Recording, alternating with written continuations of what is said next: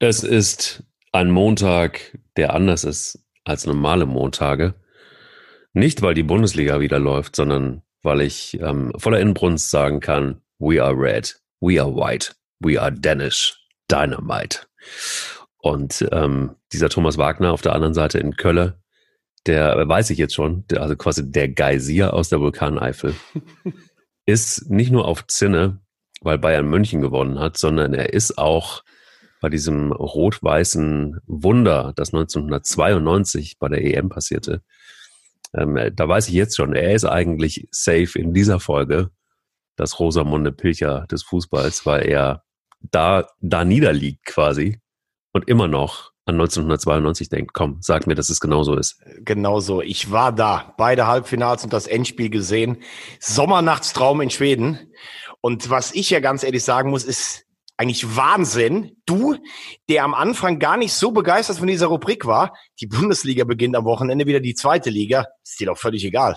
Du beginnst natürlich mit dem EM-Märchen 92 mit Dänemark. Ich glaube, ich kann mit Fug und Recht sagen, ich bin heute Rosamunde und Mike Kleiss hat sich in die EM-History verliebt. Puh, sag ich nur, puh. Aber ich sag dir nur eins, also wir kommen ja auch ganz schnell wieder zum Thema. Und wenn man quasi ohne Fans Fußball spielt, in leeren Stadien, wo es wirklich geistermäßig ist und nichts mehr ist wie so zuvor. Und wenn man sich sogar dann auch nach einem Tor noch ein Küsschen gibt, ne, ja, dann ist das entweder, dann ist das entweder Dummheit oder aber man hat Eier. Wir brauchen Eier. Der Podcast mit Mike Kleiss und Thomas Wagner. Thomas, es ist, äh, wir haben viel zu besprechen heute und vor allen Dingen die Kurssituation. Das ist natürlich das, was mich als Rosamunde Pilcher ganz besonders interessiert. Ähm, ich, ich, ich würde ja gerne. Also ich würde, also wenn wir miteinander Fußball spielen würden, ne? also irgendwo in der Vulkaneifel, ich als Feuerwehr vom SC Baden-Baden damals und du, ähm, wo war es nochmal? Wie hieß dieser Verein noch? Äh, also Reinhard Meister, du mich ja immer drauf ansprichst, bin ich bei der Spielvereinigung Andernach geworden. Da, natürlich. wo auch der Geysir steht, natürlich. Natürlich. Spielvereinigung Andernach. Also wenn, wenn wir mit dem SC Baden-Baden gegen die Spielvereinigung Andernach 4 zu 0 gewonnen hätten, dann ähm, hätte ich dich vielleicht einfach auch geküsst. Aber mal ernsthaft, was ist da los bei so dem einen oder anderen Fußballspieler? Merken die noch was? Äh, insgesamt glaube ich eher, dass viele nichts merken und ich würde auch sagen, ich würde auch sagen, dass äh, uns wird ja jetzt immer vermittelt, es sind nur Einzelfälle. Und das Natürlich. glaube ich, das glaube ich nicht. Also wenn du, es wird ja nicht alles entdeckt, weil nicht jeder wie Kalu das Ganze ins Internet stellt oder wie Heiko Herrlich äh, wegen Hautcreme und Zahnpasta in den nächsten Supermarkt ähm, reingeht. Ähm, ich habe zu dieser Jubelszene allerdings ein bisschen andere äh, äh, Meinung. Also das war war natürlich viel. Auf der anderen Seite versetze ich mich jetzt auch mal in die Spieler rein. Du bist irgendwie seit acht Wochen trainierst du für so ein, ja, du weißt gar nicht, ob es nochmal angepfiffen wird. Dann bekommst du dauernd erzählt, du musst in Quarantäne, du bist mit deinen Mannschaftskameraden eh die ganze Zeit unterwegs in den Hotels und weißt ja eigentlich auch, okay, jetzt waren wir eine Woche zusammen unterwegs. Also wenn die anderen alle negativ getestet wurden, ist die Wahrscheinlichkeit groß, dass ich jetzt auch erstmal negativ bin. Dann spielst du Fußball gewinnst, nachdem du wochenlang als Hertha nur auf die Fresse bekommen hast.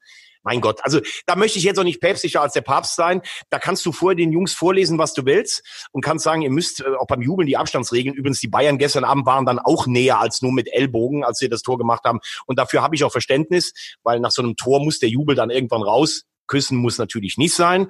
Und ich möchte im Moment auch nicht, ähm, wie mein alter Chef, äh, Pressesprecher von Hertha BSC sein. Der hat ja eigentlich jede Woche irgendwas auszutreten, äh, wobei Bruno Labbadia hat, wie von mir natürlich prognostiziert, hat geliefert. Ähm, aber ähm, viel schlimmer oder, oder ja, wie soll ich fast sagen?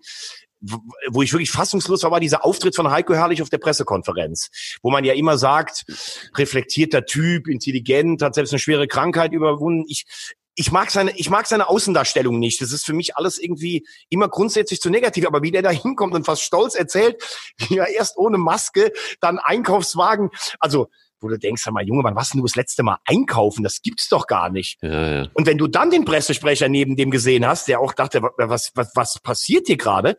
Und jetzt verlieren die auch das erste Spiel in der 90. Minute, da musst du eigentlich schon fast darüber nachdenken, ob du sagst, hm, schlechter Beginn. Äh, wir tauschen dann noch nochmal den Trainer. Man weiß, was da in der Kabine los ist, was die gerade über den, über den Alten erzählen, wie man den Trainer ja oft bezeichnet. Absolut. Ich bin komplett bei dir. Okay, gut, aber wie war es für dich? Also jetzt mal, wie, wie war es für dich als, als, als Fußballfan, als ähm, Geysir, der normalerweise total steil geht, ähm, wenn, wenn, wenn, wenn der HSV äh, gerade noch irgendwie ein 2-2 hinkriegt? Ähm, böse, böse, böse. Ich, ich weiß, lass uns später zu, zum HSV kommen, lass uns, sonst bist du wieder auf Zinne. Ich bin schon auf Zinne. Du bist schon auch wieder auf Zinne. Gegen Fürth 2-2 muss man auch Ja gut, wir, wir haben natürlich einen Platz und einen Punkt gut gemacht, aber wir hätten der große Gewinner werden können. Egal, lass uns weiterreden. Ja, ähm, du, ähm, das Weißer Ballett hat auch, auch, auch versucht aufzutanzen und hat, äh, hat dann irgendwie nach dem Elfmeter, der irgendwie ein bisschen zu früh war, irgendwie das Spielen eingestellt. Aber hey, komm, ähm, lass uns, lass uns vielleicht erstmal ja, wie, wie, wie, es, wie es war.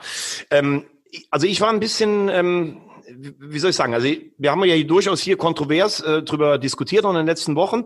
Ich habe mich am Samstag aber tatsächlich gefreut, als ich um 13 Uhr mal wieder Fußball gucken konnte. Mhm ich muss auch ganz ehrlich sagen, ähm, ich war vom Niveau jetzt gar nicht enttäuscht. Also das habe ich mir ein bisschen holpriger alles vorgestellt. Ich finde, da waren, auch gerade wenn du zum Beispiel Dortmund siehst, da waren echt ein paar nette Dinger dabei. Da ich ja schon noch drei oder vier Geisterspiele vor der Pause gesehen habe, war ich jetzt nicht ganz so erschrocken ich war eher irritiert. Ich bin abends äh, noch in eine Kneipe gegangen und da kamen mir viele Leute so entgegen, oh, das ist doch kein Fußball, wenn man sich das so anguckt. Und dann habe ich so bei mir gedacht, ja, was haben denn die Leute erwartet? Also Geisterspiel war vor der Pause schon scheiße. Das wird ja jetzt nicht deshalb besser, weil wir alle acht Wochen gewartet haben, darüber diskutiert haben. Ohne Zuschauer, ohne die Interaktion im Publikum, ohne dass du selber dir auch Selbstvertrauen und Platz holst, ist es was anderes. Ich fand ähm, trotzdem, dass das Niveau, wie gesagt, ordentlich war. Und ähm, ja, persönlich muss ich sagen, ähm, würde ich jetzt sagen, wenn wir das noch acht Spieltage so sehen, du hast jetzt doch ein paar Sachen einfach schon erkannt, zum Beispiel, und das ist ja nun auch keine neue Erkenntnis, ja, dass der Heimvorteil nicht mehr da ist. Siehe Frankfurt. Ich weiß nicht, wie war es für dich? Du gehst ja meistens mit einem bisschen anderen Ansatz an so ein Spiel ran. Für mich war das so ein bisschen wie alte Herren 19 Uhr. Ja, Thomas Müller, ja, ja, habe ich auch gelesen, ja. es ist, mutete wirklich so ein bisschen so an auch. Also man sieht, also ich, nee, man sieht, ich habe mir eingebildet zumindest, dass ähm, die Vereine nicht so richtig in Form sind, also so wie sie normalerweise wahrscheinlich im, im Saft wären in der Saison. Also das merkt man schon.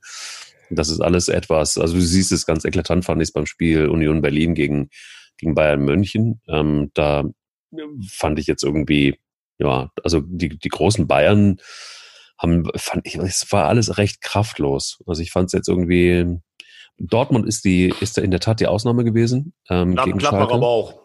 Gladbach auch, stimmt.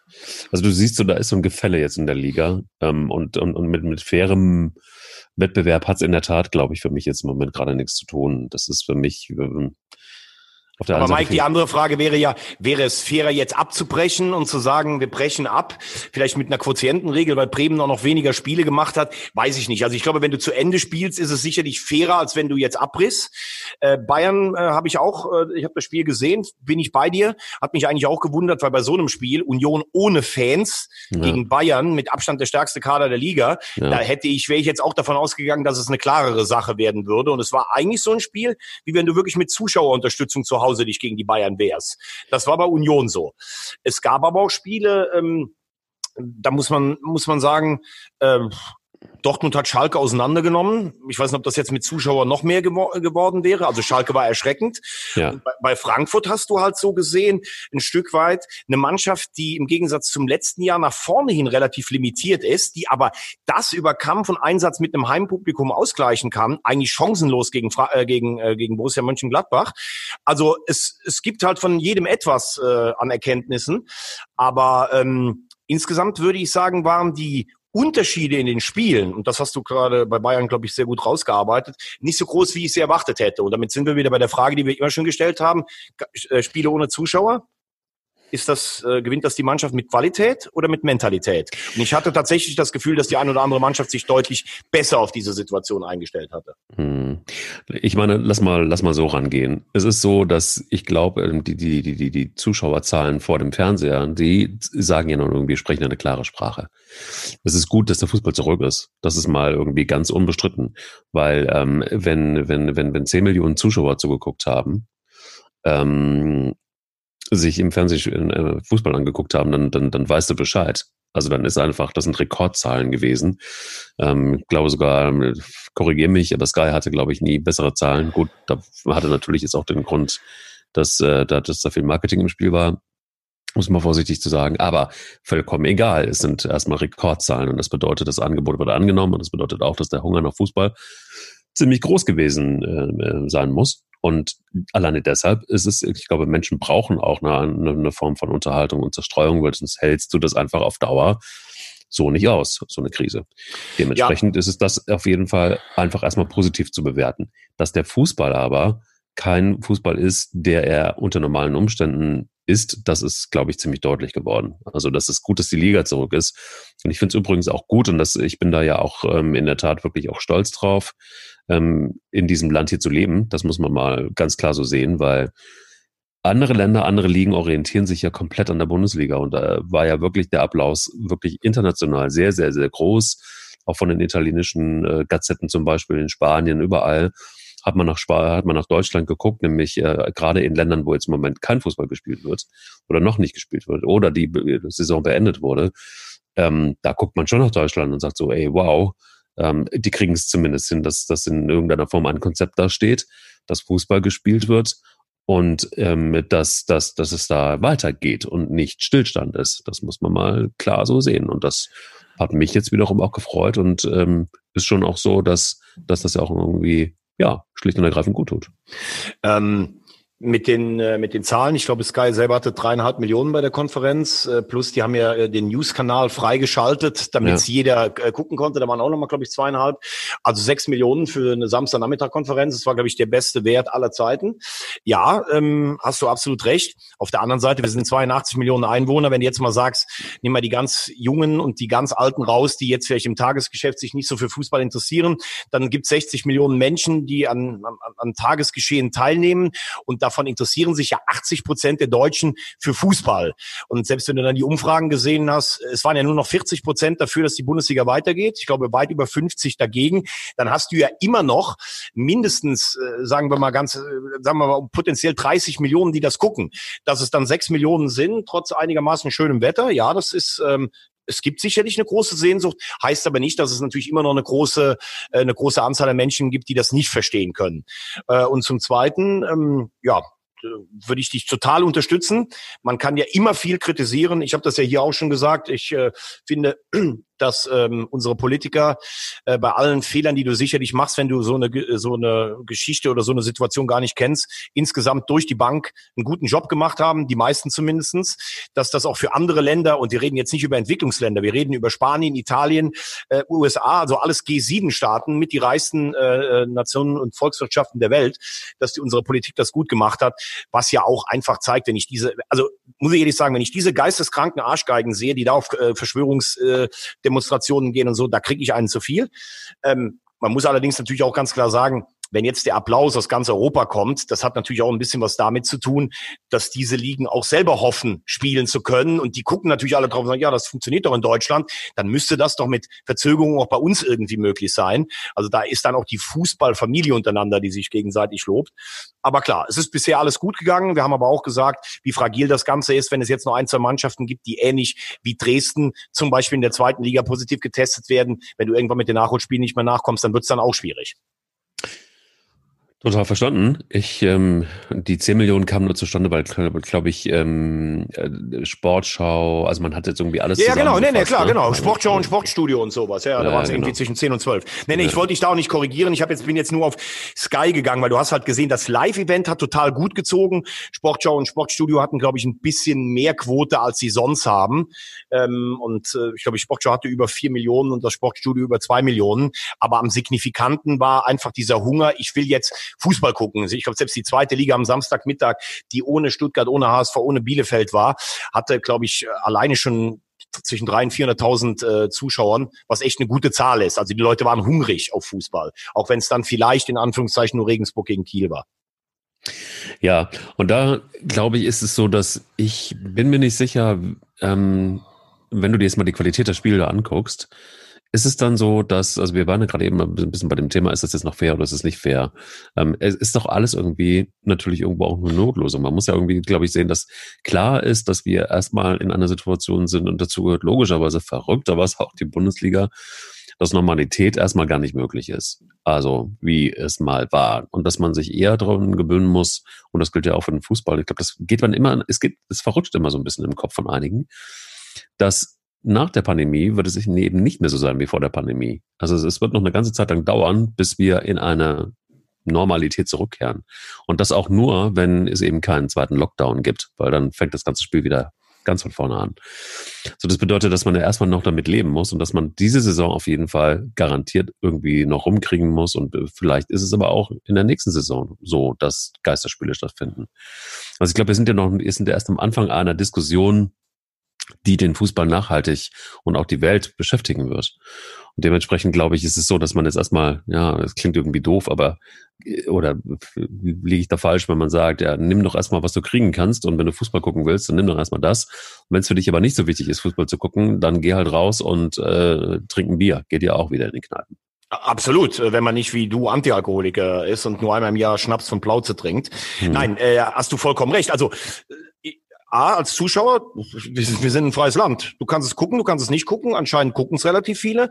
Und B, was ich gerade gesagt habe, ein Saisonabbruch wäre sicherlich nicht fairer, als es jetzt unter den Voraussetzungen zu Ende zu spielen. Klar ist aber auch, das ist ein Break in der Saison, den es so noch nicht gegeben hat. Und ich möchte mal zwei Beispiele rausarbeiten. Zum Beispiel bei Dortmund hat Moda Hut gespielt, ne? den man ja immer schon zu Gladbacher Zeiten als eines der Supertalente bezeichnet hat. Der ist in Dortmund eigentlich nie richtig ins Laufen gekommen. Ähm, jetzt äh, war halt die Situation, dass Can und Witzel verletzt waren. Er hat mit Delaney im defensiven Mittelfeld gespielt. Und ich glaube, dass Dahoud ein sehr sensibler Spieler ist. Und das ist so einer mit seinen gegelten Haaren, also Dortmunder Publikum, du weißt ja auch, wie das da ist. Da zählt erstmal, ich will sehen, dass da einer äh, sich 90 Minuten plus fünf die, die Lunge aus dem äh, äh, Leib brennt und sich reinhaut, Malocher-Mentalität, oder er ist so elegant, aber dann noch so cool wie Mats Hummels.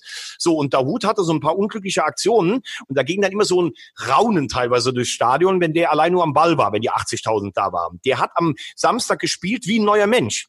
Obwohl ja eigentlich wahrscheinlich in der Masse mehr Menschen sich dieses Spiel angeguckt haben, über den Fernseher als jedes normale Bundesligaspiel, hat ihm diese dass da nicht direkt die Rückmeldung teilweise auch so Zweifeln vom Publikum war, das hat ihm anscheinend total gut getan. Also es gibt einfach Spieler, die wirken befreiter.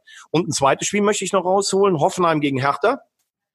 Du hast meine Wertschätzung für Bruno Labbadia jetzt oft genug gehört, aber wenn du das Spiel gesehen hast, das war doch eine ganz andere Hertha-Mannschaft als zu Beginn der Saison unter Czovic, auch als zu, zu weiten Teilen unter Klinsmann, als zuletzt unter Nuri. Und mir war das fast klar. Bruno Labbadia, das ist ein so akribischer Typ, der so ein Feuer entfachen kann. Der wird denen gesagt haben, Leute, pass auf, wir haben jetzt nochmal einen Neustart. Und wir spielen in Hoffenheim. Und die haben Probleme zu Hause. Und wir stehen gut geordnet. Die standen hinten gut geordnet. Die haben mutig nach vorne gespielt. Unter Klinsmann waren sie auch gut geordnet hinten, aber nach vorne haben sie keinen Mut gehabt. Und die haben völlig verdient gewonnen. Und das ist so eine Mannschaft, die spielen jetzt das Derby gegen Union, wenn sie das auch noch gewinnen, die können zum Beispiel so in den Flow reinkommen. Und für mich steht und fällt alles damit, wie sind die Mannschaften jetzt vorbereitet. Wenn du das so siehst, naja, jetzt spielen wir hier Saison zu Ende, so ein bisschen wie ein Trainingskick am Mittwoch, dann wirst du nicht mehr viele Punkte holen. Du, jetzt kommt es noch mehr als sonst auf den Kopf an und das ist dem einen oder anderen besser gelungen. Und da sagt DFB-Präsident Keller ja, da gäbe es einige Spieler, die ein bisschen großkotzig wären. Und ähm, er hat dann auch gleich von äh, Kalle Rummenigge eine, von Killer Kalle eine zurückgekriegt, sondern so nach dem Motto, das ähm, ähm wäre populistisch von Keller gewesen. Und äh, Rummenigge hat das dann auch gleich zum Anlass genommen und hat ein bisschen ähm, Marketing gemacht für, für, für den FC Bayern München, beziehungsweise für Goretzka einzelne Spieler. Ja für äh, Wiki Corona, Joshua Kimmich und, und, und Leon Goretzka, die das, diese Spendenaktion ins, ins Leben gerufen haben. Und sagte er, wieso großkotzig? Also wir, äh, wir vom FC Bayern, unsere Spieler, die haben doch alles richtig gemacht. Die machen auch noch sogar Charity-Geschichten. Hat mit Großkotzigkeit nichts zu tun. Und ähm, O-Ton, und das finde ich tatsächlich wirklich ganz krass, wenn es eine Krise des deutschen Fußballs gegeben habe, dann sei sie beim DFB angesiedelt gewesen und, und bediente das Bild mit dem Besen und dem Kehren vor der eigenen Tür. Vielmehr sollte der Verband so ähm, schreibt der Kicker, lieber seine Hausaufgaben machen und sich um die noch offenen Starttermine der dritten Liga und der Frauenbundesliga kümmern. Das ist natürlich so Carlo Rummenigge jetzt at its best, ne? Ja, insgesamt finde ich natürlich auch kommunikativ eine, eine schwierige Situation. Also Du kannst es so machen wie Christian Seifert, der sehr demütig in jedem äh, in jeder Pressekonferenz war und der das Konzept vorgelegt hat, der aber auch, auch das wurde hier schon besprochen, sicherlich auch Teil des Systems und der Fehlentwicklung in den letzten Jahren ist, aber der hat es sehr gut gemacht im Krisenmanagement.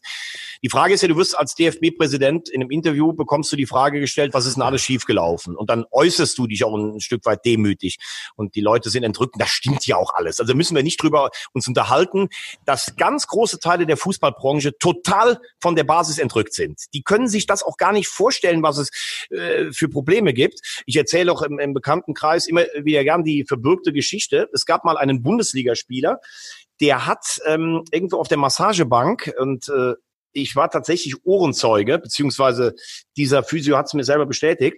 Der hat dann gesagt, er kann das gar nicht verstehen, war ein, war ein, äh, war ein ausländischer Stürmer, ähm, der sich halt hier mit der Sozialstruktur in Deutschland vielleicht nicht ganz so gut auskannte. Und der hat dann damals gesagt, er kann das gar nicht verstehen, dass es in Deutschland Obdachlose gibt und Menschen, die, die irgendwie nicht richtig äh, mit ihrem Geld haushalten können. Es müsste doch reichen, also wenn man im Monat 300.000 verdient, dass man da durchkommt. Also der dachte so, das wäre so das monatliche Einkommen im Durchschnitt eines Bundesbürgers. Und das ist teilweise gar nicht so weit weg von dieser, also die wachsen in so einer Blase auf. Und das darf man auch kritisieren. Das darf man übrigens auch als Fritz Keller, als DFB-Präsident kritisieren. Auf der anderen Seite, und du weißt, ich bin ganz selten äh, einer Meinung mit äh, Karl Rummenigge. Äh, aber auf der anderen Seite muss man natürlich auch sagen, ja, Fritz Keller, du bist jetzt auch schon ein halbes Jahr äh, da beim DFB, dann musst du halt auch selber bei dir anpacken. Und wenn deine Nationalmannschaft zweieinhalb Millionen spendet, haben wir auch drüber gesprochen, das ist, als wenn uns beiden ein Zwei-Euro-Stück aus der Hosentasche rausfällt. Und wenn du den ganzen Terminwirrwarr um dritte Liga und sowas siehst, dann tatsächlich vielleicht vor der eigenen Tür kehren. Äh, wobei, äh, also wie Rummenigge es dann mal wieder macht, das ist auch wieder so typisch Bayern-like. Äh, ihr anderen, ihr könnt alle gar nichts, nur wir vom FC Bayern, auch wenn der Neue jetzt für fünf Jahre 20 Millionen jeweils äh, fordert, wir sind doch in der Krise vorbildlich. Also, deshalb sage ich, es, es ändert sich nichts in der Krise und es wird sich auch nach der Krise nichts ändern. Die Bayern werden die Bayern bleiben, der DFB wird der DFB bleiben und die anderen werden die anderen bleiben. Es ist einfach alles so. Und das ist irgendwie deshalb alles auch, finde ich, wie soll ich sagen, also das sind so Scharmützel, die dann irgendwie geführt werden, wo ich so denke, so Leute, merkt ihr eigentlich noch was? Also so ein, so, so ein Keller und ein Rummenige, die sind das nicht das erste Mal irgendwie aneinander geraten, wo ich mich dann immer so frage, okay, muss es denn sein? Also gerade in dem, im Moment haben wir doch wirklich echt ganz andere Sorgen. Und ich finde auch völlig in Ordnung, dass so ein Keller einfach auch mal den Finger in die Wunde legt. Richtig. Ähm, und, und, und, und genau dann auch sagt, so, hey, pass mal auf, vielleicht bin ich einfach auch mal ein DFB-Präsident der einfach auch mal einfach auch mal dahin geht, wo es geht, natürlich wehtut. Aber du musst auch damit rechnen. Ne? Rummenigge hat ja selber gesagt, ja, ich kenne Herrn Keller ganz anders, reflektiert und so. Wenn, wenn du DFB-Präsident bist, dann wirst du immer mal wieder mit den Bayern zusammenrasseln. Das, das, das musst du auch aushalten. Aber weil wir beim Sport waren, was ich ganz interessant finde, zum Beispiel äh, das Duell äh, zwischen Nagelsmann, wo ich dachte, der kann eine Mannschaft richtig heiß für die Situation machen, und deinem äh, Postervorbild Christian Streich. Also das war äh, richtig starker Auftritt von Freiburg. Und für mich war das äh, das Ende aller Leipziger äh, Meisterschaftsambitionen, dieses 1-1. Ja, absolut krass. Also es, es gibt ja auch ein paar ganz wirklich gute, ähm, ein paar gute ähm, ähm, ähm Dinge, die jetzt am 26. Spieltag passiert sind. Also zum Beispiel Borussia Dortmund, ne? höchster Derby-Sieg seit 1966. Ja. Ähm, Bruno Labbadia, erstmals äh, als Coach ähm, seines äh, erst, erstes Bundesligaspiel mit einem neuen Club gewonnen. Dann ähm, Fortuna Düsseldorf. Viermal Aluminium war in dieser Saison zuvor noch keine Mannschaft passiert. Ähm, witzig, finde ich. Ganz nett, ganz nett. Sag mal, bist du äh, in den Archivkeller der Kollegen von Opta eingestiegen und hast nee, da irgendwie. Nee. Ja, es, es, geht noch weiter, pass auf. FC Schalke 04 ähm, erste, wurde zur ersten Mannschaft der Bundesliga-Geschichte, die fünf Spieler eingewechselt hat. Ja, das ist natürlich klar, weil diese Regelung gibt's ja erst seit der Corona-Krise. Ja, äh, drei. Zeitpunkte und ja, ja klar, natürlich auch äh, bemerkenswert. Und äh, was ich am äh, allerbemerkenswertesten fand, in zehn Bundesliga-Duellen gegen Mainz erzielte Marc Uth jetzt sieben Treffer. Gegen keine andere Mannschaft war er so erfolgreich. Ja, hast du ja als Spieler manchmal, dass du, äh, die ist dann irgendwann mal in einem ersten Spiel gegen diese Mannschaft vielleicht ein Doppelpack gelungen. Dann gehst du natürlich auch mit einem positiven Gefühl da rein. Uth spielt eh, seit er von Schalke nach Köln zurückgekommen ist, wie verwandelt. Ähm, ich glaube, ähm, Du hast aber gestern auch gesehen, in 2-0 ähm, hätte sich wahrscheinlich Köln gegen Mainz gestern mit Publikum dann nicht mehr wegnehmen äh, lassen. Ich finde, dass das Mainz richtig gut gemacht hat nach dem Rückstand. Ähm, ich könnte mir auch vorstellen, dass das jetzt erstmal, also wenn Köln gestern gewonnen hätte, hätte ich gesagt, die werden auf jeden Fall Sechster oder Siebter, weil da schwächeln ja alle da oben, ja. äh, außer den ersten fünf. Und Wolfsburg hat jetzt doch noch äh, gewonnen. Also es war natürlich ein kleiner Rückschlag für Köln, wobei, was heißt Rückschlag? Also vor vier Monaten hättest du noch gesagt, äh, die können froh sein, wenn sie nicht absteigen. Ähm, dann hast du jetzt gerade noch ein paar paar, paar andere Sachen hast du. Ich finde, äh, ganz alarmierend finde ich den Auftritt von Schalke. Also sowas Blutleeres. Außerdem hat Schalke ein veritables Torhüterproblem. Äh, Nübel kannst du keine mehr anbieten. Schubert ist, glaube ich, nicht so gut wie viel. Warum lachst du? Sau geil. Nübel kannst du keinem mehr anbieten. Ja, der wird auf Schalke wird der kein Spiel mehr machen. Aber, ja. Schu aber Schubert, sein äh, Ersatzmann, ist halt auch nicht so weit, wie sie vielleicht gedacht haben. Also ich finde, bei Schalke ist es im Moment ganz krass, wie die Torhüterposition da ähm, äh, besetzt ist. Dann muss ich auch sagen, gibt Schalke meiner Meinung nach auch in der Öffentlichkeit kein gutes Bild ab. Also erstmal fragt man sich ja, warum sind die nach äh, gefühlt vier bis sechs Wochen eigentlich pleite? Dann Peter Peters, der immer sagt, ja, das ist alles ganz normal. Natürlich hat er recht, wenn du das Produkt, für, für das du von deinen Fans geliebt wirst, nicht mehr anbieten kannst, dann wird es irgendwann schwer. Aber das Argument lasse ich eher sogar noch bei der Lufthansa gelten, wenn die nur ein Prozent der Flüge nur noch durchführen können. Aber dass du als Fußballverein, der einen Umsatz von über 200 Millionen macht, ähm, schon nach sechs Wochen eigentlich kurz vor der Zahlungsunfähigkeit bist, finde ich schwierig. Ich finde Schalke eh dieses Jahr schwierig mit Herrn Tönnies und seiner, seiner etwas misslungenen Rede, um es mal so zu sagen. Ähm, bin auch kein großer Freund äh, von Michael Rechke. Äh, auch äh, David Wagner, den wir so zu Recht auch gelobt haben, wirkt im Moment fast ein bisschen hilflos mit der ganzen Situation und Schalke allein, droht halt, ne? ja, allein. und mhm. droht halt die ganze, die ganze gute Ausgangsposition jetzt komplett zu verspielen. Champions League ist eh weg. Im Moment wird's knapp mit der Europa League. Und ich glaube zum Beispiel auch, ähm, dass jemand wie Lucien Favre, der hat das, glaube ich, sogar richtig genossen mit seiner Mannschaft, auch in kleinen Gruppen jetzt mal was machen zu können. Dortmund ist richtig, ist, ist richtig heiß. Ähm, das wird natürlich geil. Übernächste Woche das Spiel Dortmund gegen Bayern. Also ich glaube, das wird selbst ein lecker bisschen ohne Zuschauer. Ähm, muss Dortmund natürlich gewinnen, um, um noch dran zu bleiben. Und auch mal nicht vergessen, Gladbach. Also wenn du so, in, wenn du so startest in der Saison, haben jetzt beide Geisterspiele gewonnen. Rose auch so einer, der, der Details verbessern kann irgendwie. Also ich habe es ja gesagt, Leipzig ist für mich raus aus dem Meisterkampf. Gladbach kleine Außenseiterchancen. Natürlich sind die Bayern der Topfavorit, aber Dortmund in der Verfassung kann die Bayern echt ganz schön lange ärgern. Und wenn du nach unten noch guckst, Eintracht Frankfurt, die leben eigentlich von der Euphorie der letzten Jahre und die müssen echt aufpassen, dass sie nicht äh, ganz dick im Abstiegskampf äh, aufschlagen. Hätte ich ehrlich gesagt jetzt auch nicht gedacht. Ich habe gedacht, dass ähm, ja, dass da in der in der Pandemiepause einiges mehr passiert. Ähm, die waren ja eher schon auf dem Kurs nach unten und das äh, scheint jetzt aber trotzdem nicht, nicht, nicht anders zu funktionieren da. Aber du hast ja recht, ne? wir haben ja da schon darüber gesprochen, dass Frankfurt ja einen großen Umbruch hatte und äh, das nicht mehr so richtig auffüllen konnte. Was mich aber schon auch nachhaltig beeindruckt hat, war ähm, letztendlich auch, wie sich Freiburg gegen Leipzig geschlagen hat. Das 1 zu 1. Ähm, ich hatte ja prognostiziert, dass der Christian äh, ganz sicher einen Sieg nach Hause in den Breisgau zurückkommen äh, fahren wird, aber ist halt nicht passiert. ähm, er ist auch das Alemannischen ist äh, auch, äh, auch mächtig. Wahnsinn. Ja, ja, das Badisch. Das ist jetzt noch Badisch. Alemannisch ist ja noch aber, aber, aber Streich selber kommt ja, äh, spricht ja Alemannisch. Der kommt ja unten von der Grenze irgendwie, Lörrach da irgendwo in die Richtung. Ja, ja da haben die das ich, ich. Das ja, ja, ich. genau. Geht schon in Schweizerische fast über, ne? Ja, brutal. Also das ja. ist richtig brutal. Das, das ist ein richtiger Slang. Aber Leipzig, in Leipzig spricht man ja auch nicht anders. Also schon anders, aber auch halt. ähm, ja, gewöhnungsbedürftig, sagen wir es mal so. Definitiv. Ähm, hallo Leipzig übrigens. Ähm, Ge geile Stadt aber übrigens. Ja, geile Stadt. Geiler Verein auch. Ähm, ja, wie konnte das passieren eigentlich? Also wie hast du das Spiel gesehen? Ich fand, das war so ein Spiel und du hast es ja gesagt, tschüss, äh, aus dem Titelkampf raus, aber da hast du's, hattest du ja beim Tippen vorher letzte Woche gesagt, wenn die das nicht schaffen, dann sind sie da auch raus. Und warum ist das so, wie es passiert ist? Wie siehst du das Spiel? Also Freiburg ist, äh, ist eigentlich so eine Mannschaft, finde ich, die vor allen Dingen zu Hause ähm, auch die Großen immer mal ärgern kann. Die haben diesen ganz besonderen Platz in Freiburg. Ich weiß nicht, ob du das noch im Hinterkopf hast. Die spielen ja seit Jahren mit einer Ausnahmegenehmigung. Eigentlich ist der Platz zu kurz und zu breit. Und das war ja immer dieses ganz besondere Spiel im Schwarzwaldstadion, dass ja. die die Räume so gut besetzen.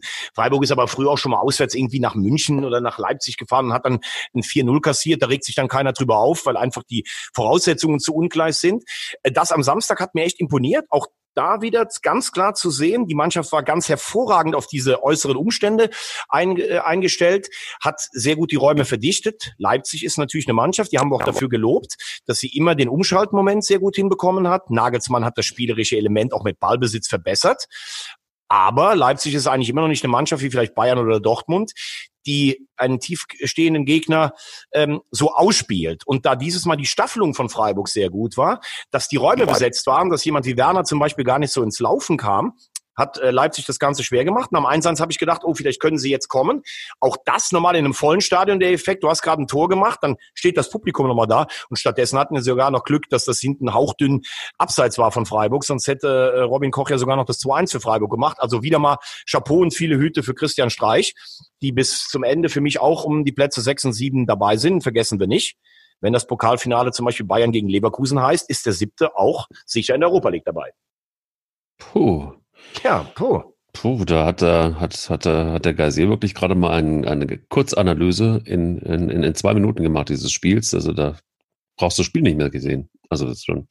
Ja, aber deshalb hören ja die Leute den Podcast, wer am Wochenende keinen Fußball gesehen hat. Der hört bei uns rein und ist dann bestens informiert und kann dann ab Montagmittag im Büro mitreden, oder? Kann mitreden und vor allen Dingen wird er mit Sicherheit auch erfahren, wie, ähm, wie das Spiel heute Abend ausgeht, Bremen gegen Leverkusen. Das wird er mit Sicherheit von dir erfahren. Garantiert. Ja, äh, heute Abend äh, 22.15 Uhr, 100% Bundesliga bei Nitro. Die ersten Bilder im Free TV gibt's bei uns. Unbedingt einschalten. Wir haben auch Alexander Nuri da, also den Ex-Bremer Trainer und den Ex-Hertha-Trainer. Oh, passt natürlich, passt, passt oh, natürlich bei dem Spiel. Oh. Ähm, ja, da gibt's eigentlich nur zwei Sachen für mich äh, zu, zu sagen. Eigentlich wäre Werder Bremen in dieser Saison ein wie gemalter Absteiger, weil man von Beginn an der Saison finde ich, fast alles falsch gemacht hat, was man falsch machen kann.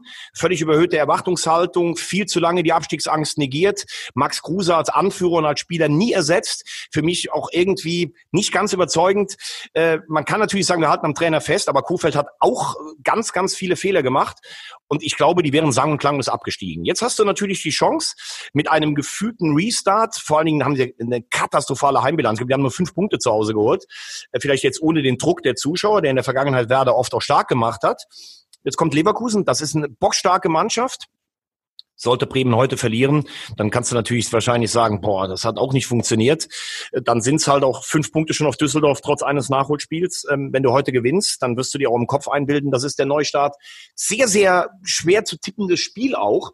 Also ich könnte mir sehr gut vorstellen, dass es vielleicht ein Unentschieden gibt, aber Leverkusen, das ist natürlich auch viel Qualität. Das ist ein richtiges Brett.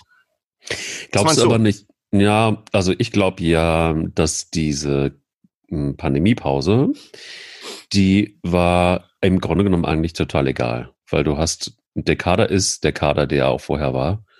Der Trainer ist der Trainer, der vorher war. Und daran ändert sich jetzt erstmal gar nichts. Aber also bildest ich, du dir nicht ein, deshalb, deshalb frage ich dich. Ja. Kann man sich nicht als Spieler auch einbilden, boah, wir haben jetzt nochmal eine Pause gehabt, jetzt, also es hat ja auch viel mit Ritualen und Aberglaube und sowas zu tun. Ah, wir haben jetzt nochmal eine Chance, uns nochmal zu resetten. Denkst du das nicht als Spieler? Oder gehst du eher da rein und denkst, boah, wir spielen schon so eine Scheißsaison, jetzt kommt Leverkusen, auch keine Fans da, wir haben eh, das wird eh alles total schwierig. Ja, ich glaube, dass wenn du fünf Punkte weg bist, von, also, also fünf Punkte schon mal weg von Fortuna Düsseldorf auf 16 jetzt, ja und, ähm, und dann neun Punkte von, von, von Platz 15 weg bist, dann glaube ich nicht mehr daran, dass die jetzt äh, der Aberglaube hin oder her, dass sie sagen, oh, jetzt kriegen wir so einen so einen Pandemie-Boost, wo wir sagen, boah, das Virus haben wir abgeschüttelt und jetzt preschen wir nach vorne und kommen noch in die Europa League. Daran glaube ich nicht. Also ich glaube, da braucht es schon irgendwie ein bisschen mehr bei Werder Bremen um aus der Scheiße jetzt da rauszukommen, ehrlich gesagt. Also, dass Werder Bremen noch in die Europa League kommt. Also dagegen würde ich selbst gegen das Orakel und die Feuerwehr von Baden-Baden, da würde ich mehrere, mehrere Tausende dagegen setzen, dass das nicht funktioniert. Aber ich weiß, was du meinst. Aber ich glaube, wenn du in die Psychologie von Fußballern reingehst, da reichen ganz wenige Dinge. Stell dir mal vor, du gewinnst heute vielleicht dieses Spiel glücklich mit 1-0 oder sowas. Dann denkst mhm. du, ey, wir sind in dieser neuen Situation angekommen. Natürlich, wenn du heute Abend verlierst, dann werden alle sagen, boah, egal der wievielte Neustart, Start und sowas. Wir sind derselbe Kader, wir sind derselbe Trainer, wir steigen sang- und klanglos ab. Auch das kann natürlich sein, hast du vollkommen recht. Aber ich glaube, dass Psychologie jetzt gerade in so einer Situation, die alle nicht kennen, dass die schon auch viel, äh, viel ausmacht. Uh, mein lieber Freund. Also das ist jetzt irgendwie, dass du, man könnte glauben, es ist jetzt, jetzt irgendwie fast vertauschte Rollen, dass du das Rosamunde Pilcher des Fußball bist jetzt heute mal, weil, weil kommt der mir mit Psychologie plötzlich. Das ja, genau, aber ich stelle jetzt mein mal, Job. Ja, genau, aber stell, deshalb stelle ich dir jetzt mal eine ganz konkrete Frage. Ja. Weil das war ja gestern, äh, ich weiß nicht, ob du die zweite Liga gestern auch schon verfolgt hast, das war, das war natürlich eigentlich Wahnsinn. Also die Ausgangsposition ist, äh, Bielefeld als souveräner Tabellenführer spielt zu Hause gegen einen Abstiegskandidaten. Stuttgart spielt beim zweitletzten waren sie vom Spiel und der HSV hat eigentlich die schwierigste Aufgabe in Fürth, die äh, auf Platz fünf stehen. So, am Ende ziehst du einen Strich drunter und musst sagen, der HSV hat einen Punkt und einen Platz auf Stuttgart gut gemacht. Das hätte ich vor dem Spieltag sofort unterschrieben. Denkst aber dann, boah, du warst in der zweiten Halbzeit zu überlegen und kriegst dann in der 94. so ein Eiertor irgendwo rein. Aber diese letzte Minute war ja überall irre. Bielefeld die wären nach dem Spiel, wenn die gewonnen hätten, wären die eigentlich schon durch gewesen, kriegen in der letzten Minute den Ausgleich. Stuttgart kriegt, glaube ich, in der 97. den Handelfmeter nach Videobeweis rein. Der HSV kassiert in der 94. das Ding. So, Ausgangsposition, Bielefeld bleibt sieben Punkte vor, der HSV ist auf zwei, was ja im Moment auch immer wichtig wäre, das hat ja selbst der Stuttgarter Trainer angesprochen, wir müssen eigentlich auf jedem, in jedem Spieltag auf Platz zwei stehen, weil die Saison kann ja jederzeit abgebrochen werden. Hm. Und der VfB ist auf Platz drei. Jetzt gibt's ja übrigens Sonntag HSV Bielefeld und dann am Donnerstag danach Stuttgart gegen HSV. Jetzt sind echt die entscheidenden Wochen da. Aber was macht das mit der Birne? Denkst du als HSV-Spieler nach dem Spiel, fuck, wir haben das Spiel aus der Hand gegeben? Oder denkst du mit einem Tag Abstand, hey, wir sind auf zwei gesprungen? Was denkst du als Stuttgarter Spieler? Was als Bielefelder? Das finde ich total interessant für die Birne, was da gerade abgeht. Ich finde es gar nicht interessant. Ich würde einfach sagen, ey, ja, das ist wieder klar. Klar. Ja, aufpassen. Ich, ja, ich bin, jetzt will ich, gehe ich einmal auf Rosamunde Pilcher Niveau und krieg dann von dir direkt links und rechts ein paar auf die Backen. Puh. ja, ich verkehrte Rollen eben. Ne? Normalerweise ja. kriege ich, immer, krieg ich immer mit meinem gefährlichen Halbwissen auf die Backe. Und, ähm, und, und, und, und äh, jetzt mache ich halt mal den Geisier und sage ihr, pass mal auf, ist doch ganz einfach. Hinten raus musst du genauso konzentriert sein wie vorne. Das ist relativ einfach. Und wenn du, wenn du, wenn du, wenn du einfach denkst, so alte Herren, 19 Uhr, jetzt ist das Spiel vorbei, nach 90 Minuten, und du schiebst dir den Ball nur noch hin und her und bist nicht mehr konzentriert, dann passiert halt auch mal, dass du von, von der Spielvereinigung Gräuter Fürth noch einen eingeschenkt bekommst. Und dass ein VfB Stuttgart auf drei steht, finde ich völlig zu Recht. Ähm, und, und, und Arminia Bielefeld, ähm, ja, da habe ich ja schon irgendwie vor weiß ich nicht, zehn Ja, die sind, du, du, du, hast ja, du hast, als die einen Punkt vor waren, hast du gesagt, die sind durch. Ja, ich ja. erinnere mich daran. Ja, ja, klar. Genau. Wo ich dann schon wieder alle auf die Backe gekriegt habe, links und rechts, nach dem Motto, wie kannst du denn behaupten, dass sie durch sind? Wir, wir, gerade, wir sind doch gerade erst mittendrin und die sind einen Punkt voraus. Ähm, da kommt dann der, der, der Psycho-Rosamunde äh, Pilcher-Effekt dazu. Nein, also Spaß beiseite. Ich glaube, das kann natürlich in die eine wie auch in die andere Richtung gehen. Glaube aber, dass ähm, ähm, alle sind so erfahren, also sowohl Bielefeld, Hamburg, aber auch Stuttgart sind so erfahren, dass sie wissen, das war richtig scheiße. Das hätten wir uns echt sparen können. Also wir hätten im Grunde genommen alle die Spiele gewinnen müssen weil ähm, das geht einfach gar nicht. Das war einfach lausig und das war auch nicht professionell. Und ich weiß nicht, ob, ob, man, ob man da noch irgendwie im, im Homeoffice-Modus dann plötzlich wieder zurückgeschaltet ist und man gedacht hat, hey, ich muss in die nächste Zoom-Konferenz, ich muss los und, und hat das Fußballspielen eingestellt und muss noch mit Oma telefonieren oder so per Zoom. Ähm, vielleicht war es das, ich habe keine Ahnung, aber das geht natürlich nicht. Geht gar nicht. Ich glaube, der HSV, ähm, also sagen wir es mal so, Bielefeld, Hamburg und auch Stuttgart haben für mich, wenn man so ein bisschen die zweite Liga verfolgt hat, gezeigt, das sind zu Recht die Mannschaften, die da oben stehen. Ende aus. Und ähm, die werden es irgendwie auch unter sich ausmachen. Es wird allerdings, und da bin ich safe, ähm, bei den Schwankungen, die es gerade beim VfB Stuttgart gibt, das ist eine Mannschaft, die muss echt aufpassen mit Relegation und so. Und wenn du dann in die Relegation gehst und du hast, warte mal, hast, du hast, hast dann so einen Gegner wie, wie Düsseldorf, unangenehm. Mainz, Augsburg. Das sind so, also vielleicht sogar Werder Bremen. Das sind ja alles keine Vereine, wo man jetzt sagen würde, das ist Nürnberg oder so. Ne? Oder äh, da wird's dann nicht, da muss Ja, vor allen Dingen hast du ja, ich meine, die Bilanz spricht ja eine ganz klare Sprache. Ich glaube, von 14 Relegationen hat sich zehnmal der Bundesligist durchgesetzt. Ähm, wobei man schon sagen muss, äh, klar, vor der Saison haben alle gesagt, Stuttgart und der HSV gehen hoch. Ähm, dass Bielefeld oder eine Mannschaft wie Heidenheim, die ja auch noch so ein bisschen in der Verlosung sind, mit äh, stabilem Zweitligakader, dass die was erreichen können, das ist so. Aber man muss schon klar sagen, wir kritisieren oft hier den HSV.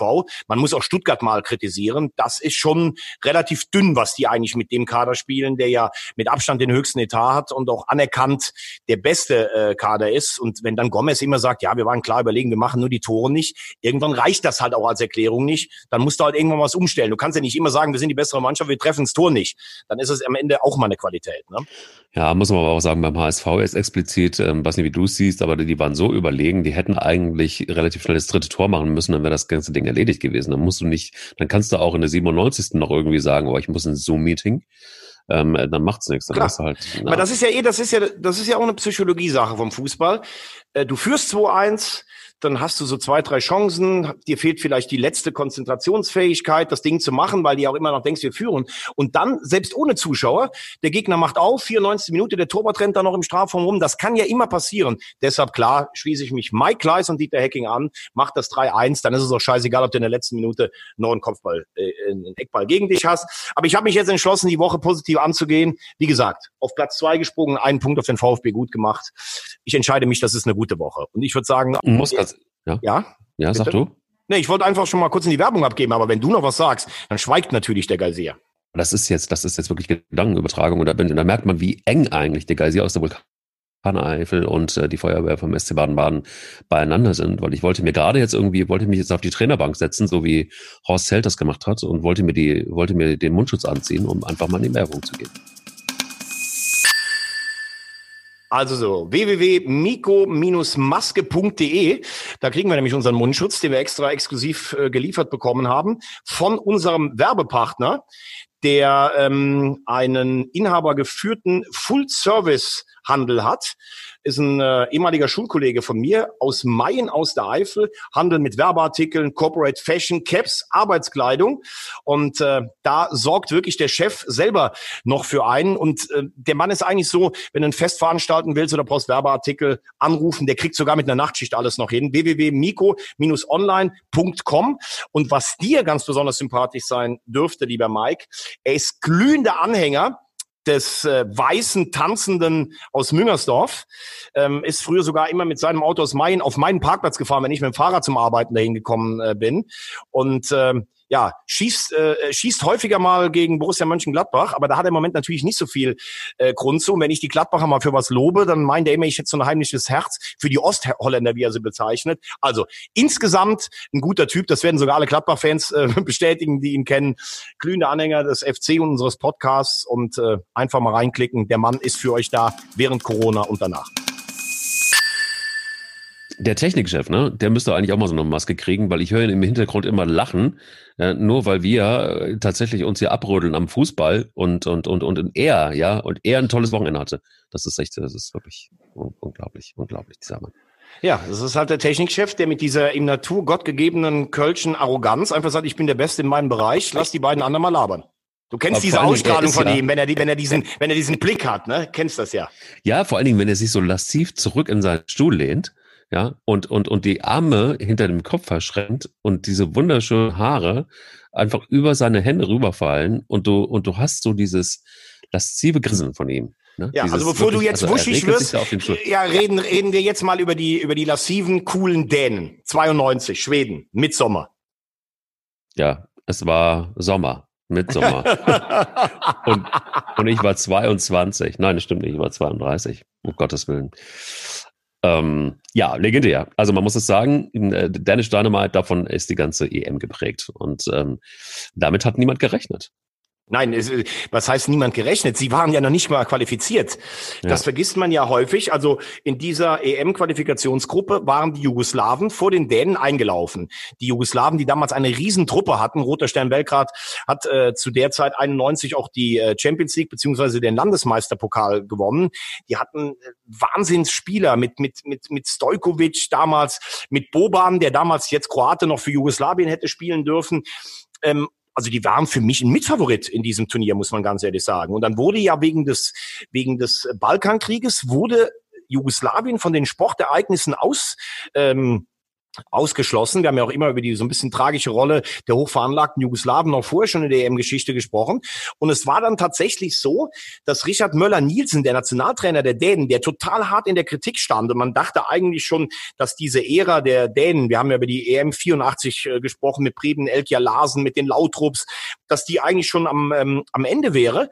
Ja, und da bekamen die Dänen plötzlich das, das Telegramm, sie rücken nach und der muss eine Mannschaft, muss der zusammensuchen. Jetzt heißt die Legende ja, die Dänen lagen überall, alle am Strand rum, waren nur äh, Bacardi on the Rocks am Trinken und wurden dann irgendwie zusammengeholt. Äh, das stimmt nicht.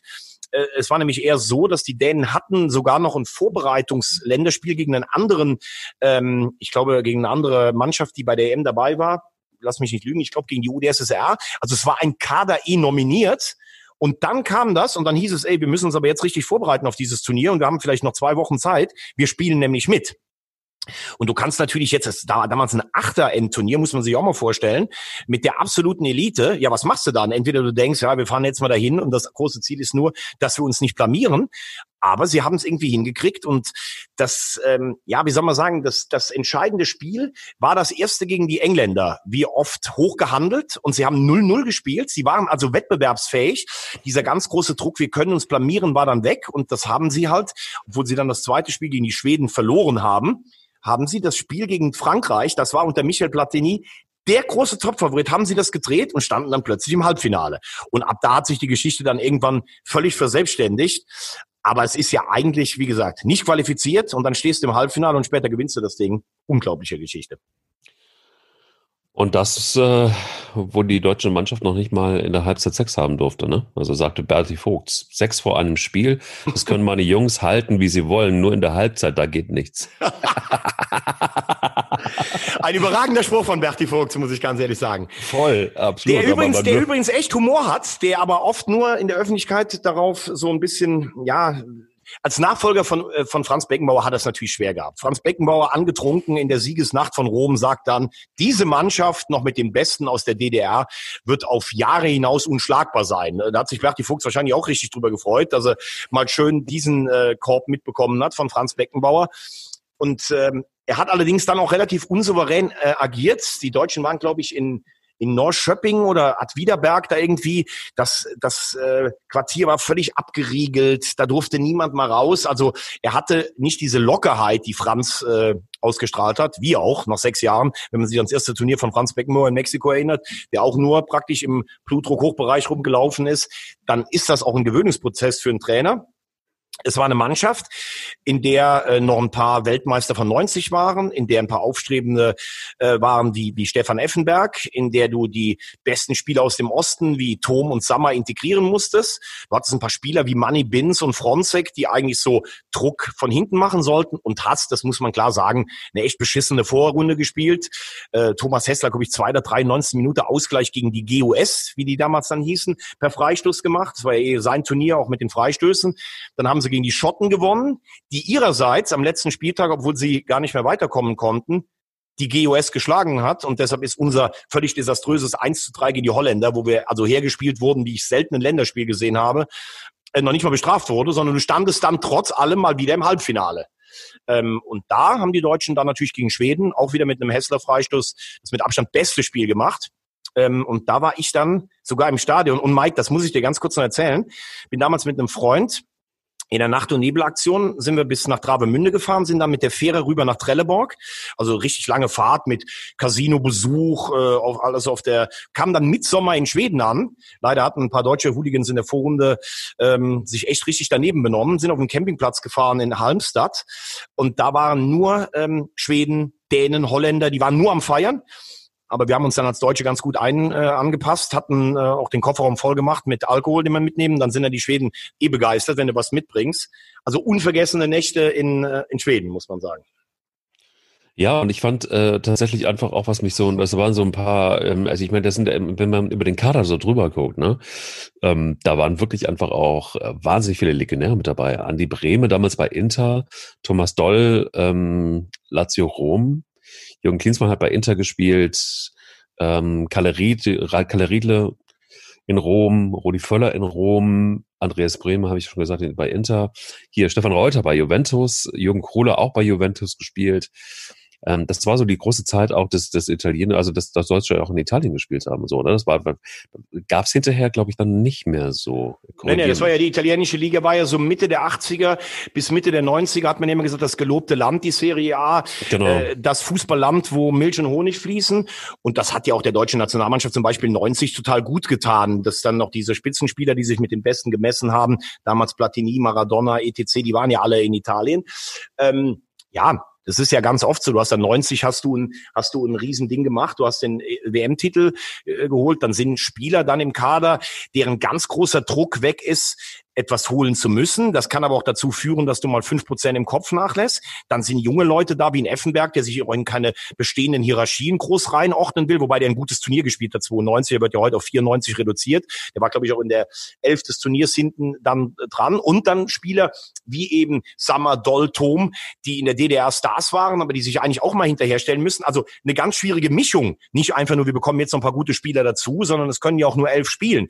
Ähm, auf der anderen Seite äh, muss man sagen, ich habe dieses Halbfinale gegen Schweden gerade angesprochen. Das war übrigens, da haben wir auf dem Schwarzmarkt die Karten für 45 D-Mark gekauft. Kannst du dir das heute vorstellen bei den hoch durchgestylten Turnieren, wo, wo, wo jede Karte fürs 300 kostet? Es gibt gar keinen Schwarzmarkt. Sind wir einfach zum Stadion gegangen und haben uns für 90 D-Mark äh, zwei Karten gekauft dafür. Haben die Deutschen ganz ähm, überlegen gewonnen. Und in, der, in dem anderen Zweig ähm, waren die Dänen halt gegen die, gegen die Niederlande. Das war in Göteborg. Göteborg übrigens Traumstadt, wenn du, wenn du im Sommer mal richtig feiern möchtest, äh, am Meer gelegen, diese Avenue, Wahnsinn. Und ähm, da gibt's ja Wahnsinn, da gibt's ja Bilder, die Holländer als Titelverteidiger mit Van Basten, mit Rüllit, mit Reikard und die Dänen Kniescheibenbruch von Henrik Andersen. Ich weiß dich an dieses ekelhafte Bild eigentlich erinnern kannst. Ganz schlimm. Mhm. Ganz schlimm, der ja auch beim FC gespielt hat. Ähm, auch da sind wir ins Stadion gekommen. Ich glaube, da habe ich 25 Mark für die Karte bezahlt. Ich weiß gar nicht, wie man da ins Stadion kommen konnte, weil gefühlt waren zwei Millionen Dänen in, in Schweden. Äh, die beiden Länder verstehen sich ja auch sehr gut. Dieses hochdramatische Elfmeterschießen mit Peter Schmeichel, der ich glaube sogar von Reikard einen Elfmeter gehalten hat und Kim Christofte, auch einer, der beim FC gespielt hat, mit einem Meter Anlauf schießt dann diesen Elfmeter rein. Also das war unfassbar. Ich weiß nicht, was du noch für eine, für eine Erinnerung an dieses hochdramatische Halbfinale hast. Also ja, nicht so sehr. Ich habe was, was, was, was mich so ein bisschen, äh, was ich noch in Erinnerung habe, erinnerst du dich noch, dass ähm, ähm, ja vor dem Turnier, da war, gab es im, im Daily Mirror ähm, eine, eine, eine, ein Titelblatt, das ich nicht vergessen werde. Und zwar stand da nur Achtung, Ausrufezeichen, Surrender Feuer Fritz, ähm, also das war, war dieser, dieser, dieser Stahlhelm, Paul Gascoigne, der äh, Paul Gascoigne mit dem Stahlhelm, der ähm, gesagt hat, also das war's jetzt mit der. Aber das war doch, aber das war doch 96. War das 96? Ja, yeah, das war 96. Ähm, Paul Gascoigne. Krass, ich verbinde das mit 92. Nee, nee, nee, nee. Das war vor dem Halbfinale Deutschland gegen England mit, mit Stuart Pierce und Paul Gascoigne. Aber geiler Spoiler von dir schon für nächste Woche. Boah, krass, das, ey. Ich ja. hatte das voll safe mit 92. Da gibt's ja Geschichten. Urs Geller, der den Ball verhext hat beim Spiel England gegen Schottland und so. Also da sind die Engländer wirklich mit allen ihren positiven und negativen Facetten auf jeden Fall zur Hochform aufgelaufen. Oh, bei da freue ich mich schon auf die, auf, auf, auf, auf die nächste Ausgabe des Podcasts, ehrlich gesagt. Aber äh, um, um das noch zu Ende zu bringen. Und dann war ja dieses Endspiel Spiel Deutschland gegen Dänemark. Auch ja. da Schwarzmarktkarten, da haben wir, glaube ich, 70 für bezahlt. Und wie du im Nachhinein auch, wie, wie, wie Sachen immer so ein bisschen dargestellt werden. Ja, die Dänen hätten dann ganz klar verdient die Deutschen geschlagen. Also völliger Mumpitz. Die Dänen haben zweimal aufs Tor geschossen, einmal durch Faxe Jensen, der damals beim HSV gespielt hat, und Kim Wilford. Beide Tore waren umstritten. Das eine ob Handspiel, das andere ob ähm, ob, ob faul. Bodo Ilkner jetzt auch nicht gerade so eine, eine Gala-Verfassung ähm, äh, in diesem Endspiel abgegeben. Und ansonsten haben die Deutschen permanent das Spiel gemacht, haben die besseren Chancen gehabt und eigentlich mussten sie das Spiel ganz klar äh, verdient gewinnen. Auf der anderen Seite für das Turnier, was sie gespielt haben mit dieser schwachen Vorrunde, wäre dann ein Europameistertitel äh, meiner Meinung nach zu viel gewesen. Übrigens wie auch dieser Mythos, die Deutschen gewinnen immer alle wichtigen Spiele. Ähm, Deutschland war viermal Weltmeister, aber hat auch vier WM-Finals verloren. War dreimal Europameister, hat aber auch drei EM-Finals verloren. Also die Siegquote in den ganz großen Endspiel, Endspielen ist 50 Prozent. Hätte man vielleicht jetzt auch nicht so gedacht, weil eigentlich ja die Deutschen gewinnen neun von zehn. Stimmt nicht. Aber die Dänen haben nachher dann dieses Märchen vollendet. Und es war irgendwie auch, muss ich sagen, gut für den Fußball. Aber das war natürlich auch einfach eine, das war halt auch eine Riesentruppe mit Schmeichel hinten in, in der Kiste drin. Also Spieler wie Simonsen, Bremen, Elkia Larsen und Morten Olsen, die waren gar nicht mehr dabei. Auch äh, Brian Lautrup, der, äh, der Brian Lautrup hat gespielt, aber Michael Lautrup, der vielleicht größte dänische Spieler aller Zeiten, der war schon zurückgetreten nach Ärger mit Möller Nielsen. Und dann hatten sie halt äh, Frank Arnesen und äh, Christofte und äh, das war schon, ja, muss ich echt sagen, das war echt eine coole Band, die die denen da aufgeboten haben. Und wenn man das sieht, 1992 Europameister Dänemark, man kann es eigentlich immer noch nicht ganz fassen, oder? Kann man nicht, ist äh, vor allen Dingen deshalb nicht, weil ähm, es, es gab ja so ein bisschen eine Mehr, dass äh, die Dänen das irgendwie alles sehr lax gesehen haben und dass sie vor allen Dingen ähm, sich von Big Mac und Cola ernährt haben. Ja. Ähm, da weiß man, ist nicht, äh, ist ja nicht, nicht sicher, ob das wirklich so war. Aber sie waren einmal waren sie bei McDonalds nach dem Halbfinale hat äh, der Trainer gesagt auf der Heimfahrt, ihr dürft jetzt zu McDonald's rein. Und es gibt einen angebissenen Big Mac, der ist, steht in irgendeinem Museum mittlerweile, weil das, ein dänischer Spieler hat das, hat das Ding liegen lassen. Und dieses, ja, die waren halt locker drauf, weil die dann auch in den Flow kamen. Aber die haben natürlich auch trainiert. Die haben zwischendurch mal ein Minigolf-Turnier gespielt, die waren noch mal bei McDonalds. Aber das sind dann natürlich auch Geschichten, auf die wir uns als Presse natürlich auch alle drauf stürzen. Wahrscheinlich waren die Deutschen auch mal bei McDonalds. Das hat selbst Berti Vogts wahrscheinlich erlaubt. Aber bei den Dänen hat es halt wunderbar in diese Geschichte einfach reingepasst. Ja, also ich, ich glaube einfach, dass, ein, ähm, dass das so ein, so, eine, so, ein, so, ein, so ein Titelgewinner, den hat einfach auch dem Fußball gut getan, weil man einfach sieht, man, oder beziehungsweise man hat dann irgendwie mal gesehen, die, die, man hat immer oft mit den, von den Kleinen gesprochen. Und ich finde, das macht den Fußball eben auch aus, dass dann aus dem Auf so eine Mannschaft kommt, ähm, die eigentlich überhaupt nicht nie, niemand auf dem Zettel hatte und eigentlich gar nicht hätte mitfahren dürfen. Genau. Und, und dann, und dann äh, passiert dann eben so ein Wunder, das sind eben diese kleinen Fußballwunder, die, die dann einfach auch so ein Spiel ausmachen und das ist großartig. Aber was ich interessant finde, ist ja auch, dass man, finde ich, berechtigt sagt, dass eine Europameisterschaft eigentlich schwieriger zu gewinnen ist als eine Weltmeisterschaft.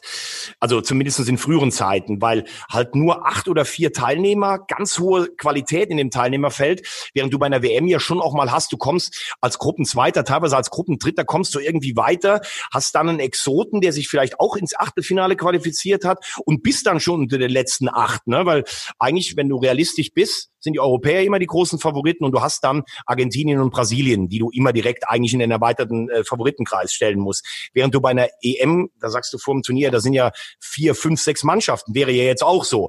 England, Italien, Deutschland, Spanien, Belgien, die Niederlande, das sind ja alles Mannschaften auf einem ähnlichen Niveau, ne? Und dass du aber trotzdem dann mit der Tschechoslowakei, mit Dänemark, mit Griechenland, da kommen wir ja auch irgendwann noch dazu, immer mal wieder, oder Portugal jetzt auch zuletzt, Mannschaften hast, die du vorher nicht unbedingt auf dem Zettel hast. Sensationell. Und äh, was ich auch übrigens sagen kann, also die, diese Nacht von Göteborg, das Finale war ja nicht in Stockholm, sondern in Göteborg, was da los war, also unglaublich. Da hast du dann selbst als Fan der deutschen Nationalmannschaft gesagt, ey, irgendwie ist es cool, dass die Dänen gewonnen haben. Also wie die da die Stadt abgerissen haben, bei dieser Party dabei gewesen zu sein, das war geil. Und am nächsten Tag hat man ja gesagt, dass in Kopenhagen beim Empfang der Nationalmannschaft, ich glaube, korrigiere mich, Dänemark hat, glaube ich, sechs oder sieben Millionen Einwohner dass, glaube ich, zweieinhalb oder drei Millionen beim Empfang da gewesen sein Absolut. sollen. Ja. ja, ja. Und diese Bilder, also die, die Dänen können ja nur wirklich auch feiern. Also wenn die da keine Sonnenbrillen angehabt hätten, die sahen ja teilweise aus, wie die da die ganze Nacht durchgefeiert haben. Also einfach herrliche Bilder, muss ich sagen. Und wir haben es vorhin angesprochen und äh, das ist dann vielleicht auch gegen Ende dieses Podcasts einfach auch wieder der Fall, ähm, dass einer, der am meisten auch ein bisschen unterschätzt wurde, fand ich, war doch Bertie Vogt. Ich fand, der hat einfach auch einen ganz guten Job gemacht und der war einfach auch, der war halt eben so, wie er war. Auch als Spieler war er ja schon immer auch der Terrier und da war er übrigens war er Weltklasse für mich und die Bilanz bei zwei Europameisterschaften Erster und Zweiter und bei zwei Weltmeisterschaften zweimal im Viertelfinale raus, wobei die Niederlagen jeweils unglücklich waren, aber die ganzen Turniere insgesamt nicht so gelaufen sind. Aber im Schatten von Franz Beckenbauer bin ich absolut bei dir.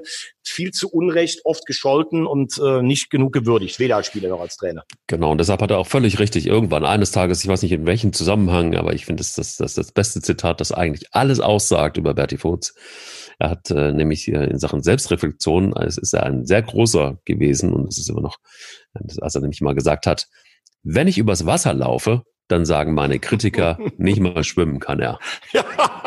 Das ist der aller, das ist ein so überragender Spruch ist das. Der ist Weltklasse. Und ich sag ja, das spricht doch für seinen Humor. Geil. Übrigens, Absolut. Übrigens auch, ähm, das wollen wir auch nochmal sagen, äh, in dem Turnier der letzte deutsche EM-Torschützenkönig. Also wir hatten Gerd Müller 72, wir hatten Dieter Müller 76, wir hatten 80 ähm, Klaus Allofs und in dem Turnier Kalle mhm. Riedle, Torschützenkönig, der ja auch immer so ein bisschen eigentlich im Schatten von Klinsmann und Völler stand, aber auch äh, Mitglied im 90er WM-Kader, Champions League-Finale für Dortmund entschieden und da eine riesen EM gespielt. Aber Entschuldigung, wollte ich gerade einfach nur noch mal sagen, aber ich stehe immer noch so unter dem Eindruck von dem Berti Vogt, ähm, Berti Vogts äh, Spruch. Und eins möchte ich auch mal ganz klar hier im Podcast festhalten. Ne? Also kein Sex bitte während des Podcastes. Du, äh, absolut angenommen, absolut angenommen. Ähm, ich finde auch vor allen Dingen, wenn man, wenn man, wenn man so einen Spruch wie du jetzt nochmal raushauen kann, ne? Also ganz zum Ende. Nachdem Berti Vogt schon alles geliefert hat. Und über den See Genezareth gegangen ist. Absolut. Und, und das im Schatten von Franz Beckenbauer. Und dann kommt ein Thomas Wagner um die Ecke und haut nochmal einen raus dann kann man wirklich sagen, wenn einer sie hat, dann ist es Thomas Wagner. Und äh, ich bin froh, dass es auch beim nächsten Mal wieder heißt, am kommenden Montag, Eier. Wir, Wir brauchen Eier. Eier.